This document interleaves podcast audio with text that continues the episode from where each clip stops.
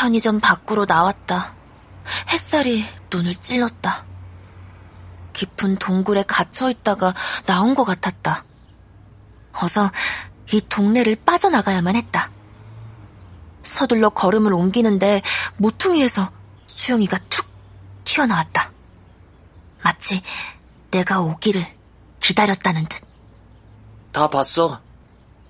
나는 한 걸음 뒤로 물러섰다. 뭐, 뭘? 나 편의점 아주머니랑 되게 친해. 수용이가 라면을 툭툭 던져 올렸다가 받으며 말했다. 그래서 뭐 어쩌라고. 지금이라도 가서 일러 바치겠다는 거야? 그럼 아까 그 자리에서 하지. 왜 이제 와서 이러는 거야? 하고 싶은 말은 많은데 늘 그랬던 것처럼 목구멍에서만 뱅뱅 맴돌았다. 그냥 그렇다고. 수용이가 이번에는 아주 높이 라면을 던졌다가 가슴팍으로 받았다. 그러고는 휙 모퉁이를 돌아가 버렸다. 잠시 멍하니 서 있던 나는 그제야 수용이의 속셈을 깨달았다. 날 올가미에 가두고 제멋대로 할 생각이다. 내가 도둑질하는 걸 봤으니 그걸 믿기로 나를 협박하려는 거겠지. 아이들은 수용이를 별로 좋아하지 않았다. 교실에서도 겉도는 아이였다. 아침이면 눌뚱한 표정으로 교실에 들어왔는데 그 모습을 볼 때면 마치 거울 속 내 표정을 보는 것만 같았다. 그런 생각이 들면 괜히 심술이 났다. 정작 나는 못하면서도 속으로 수용이한테 웃어라 좀 하고 말하기도 여러 번이었다. 아마 다른 아이들도 나를 보면서 그렇게 느끼겠지. 대놓고 말하지는 않지만 분명 좀 웃어라 하고 말하고 싶을 거다. 그래서 난 될 수 있으면 아이들과 눈을 마주치지 않으려고 노력한다. 아이들이 나를 보면서 스트레스 받으면 안 되니까 말이다. 수영이는 수업이 끝나면 언제나 그 표정 그대로 교실을 나섰다. 툭 하면 아프다고 결석도 자주 했다. 그래 놓고 저러고 돌아다니는 모양이었다. 난 재혁이 말고는 어느 누구에게도 관심이 없다. 내 생활 신조는 있는 듯 없는 듯이다. 남들 눈에 띄는 것도 내 취향은 아니다. 13년 동안 그런 대로 잘해나가고 있었다.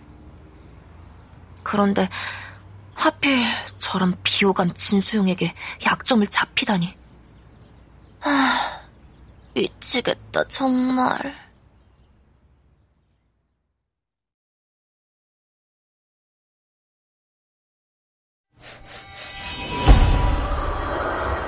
KBS 오디오북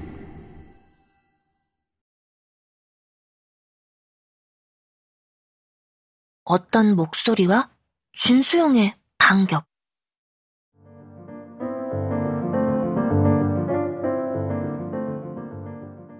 저만치 학교 건물이 보였다. 발걸음이 점점 무거워졌다. 오늘도 수영이가 학교에 안 왔으면 좋겠다. 제발 오지 마라, 오지 마라. 주문을 걸면서 교실로 들어갔다.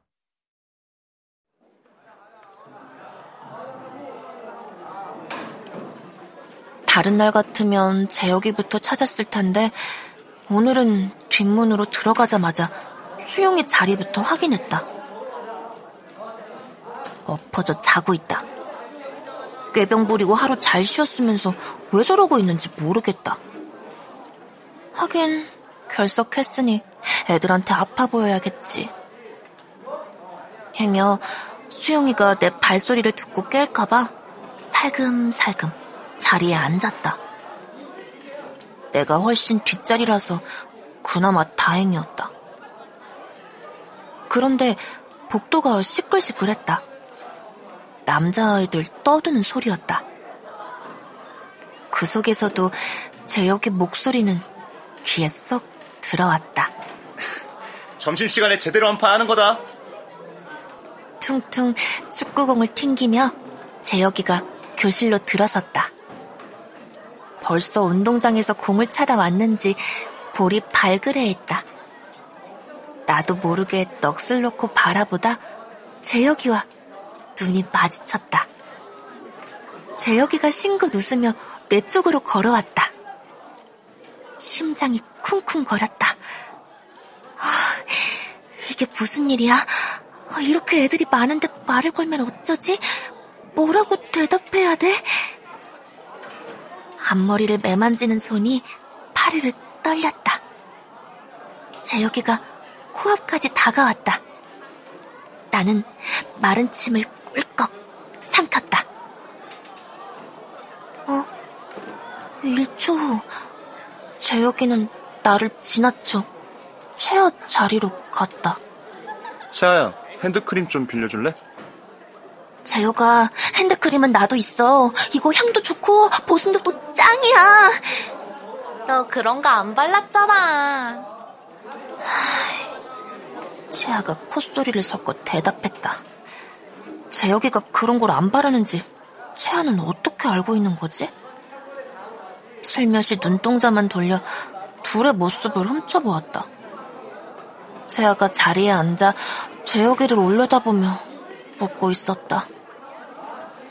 재혁이가 채아에게 축구공을 들지 않은 다른 손을 내밀었다. 손 씻고 왔더니 완전 당기네. 나도 늙었나 봐. 까르르 채아의 웃음소리가 송곳처럼 내 귀를 찔렀다. 너무 아팠다. 아파서 심장까지 콕콕 쑤셨다. 채아가 파우치에서 핸드크림을 꺼내 재혁이에게 내밀었다. 재혁이가 축구공을 바닥에 툭 내려놓았다. 공은 스르르 굴러가더니 수용이 발을 건드리고 멈췄다. 수용이가 몸을 일으켰다. 핸드크림 향이 코끝을 스쳤다. 수용이가 상체를 숙여 공을 집어들었다. 그러더니 묵직한 공을 두 손으로 툭툭 올렸다가 받았다. 치, 어제도 라면으로 저러더니. 으. 잠시 잊고 있던 악몽이 떠올랐다. 재혁이가 그 모습을 지켜보더니 입가를 살짝 일그러뜨렸다. 못마땅한 표정이었다. 그래도 손뜻 달라는 소리는 하지 않았다. 공 좋네. 수영이가 중얼거리더니 재혁이에게 공을 휙 던졌다. 얼결에 공을 받은 재혁이가 자리로 돌아가 앉으며 어깨를 으쓱했다. 나의 눈동자는 다시 채아에게로 향했다. 재혁이에게 빌려준 핸드크림을 자기도 바르고 있었다. 손도 안 씻었으면서. 그런데 저들은 언제부터 저렇게 친했던 거야? 왜 나는 모르고 있었지? 나는 신경질적으로 앞머리를 잡아당기며 어금니를 꾹꾹 깨물었다.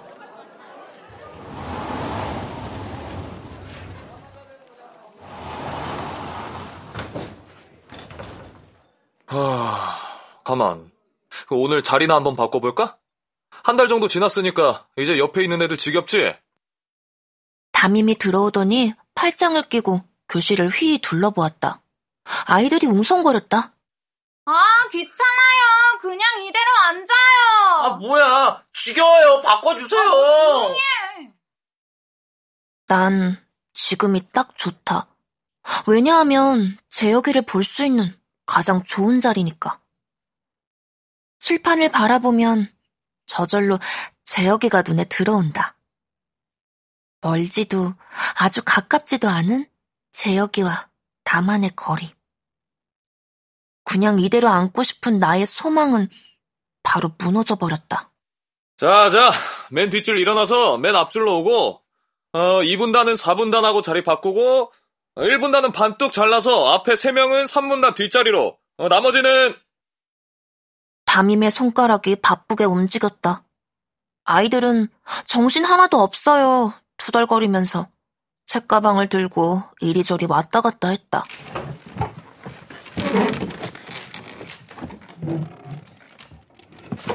잠시 후 드디어 내 자리가 정해졌다. 양 옆을 둘러보았다.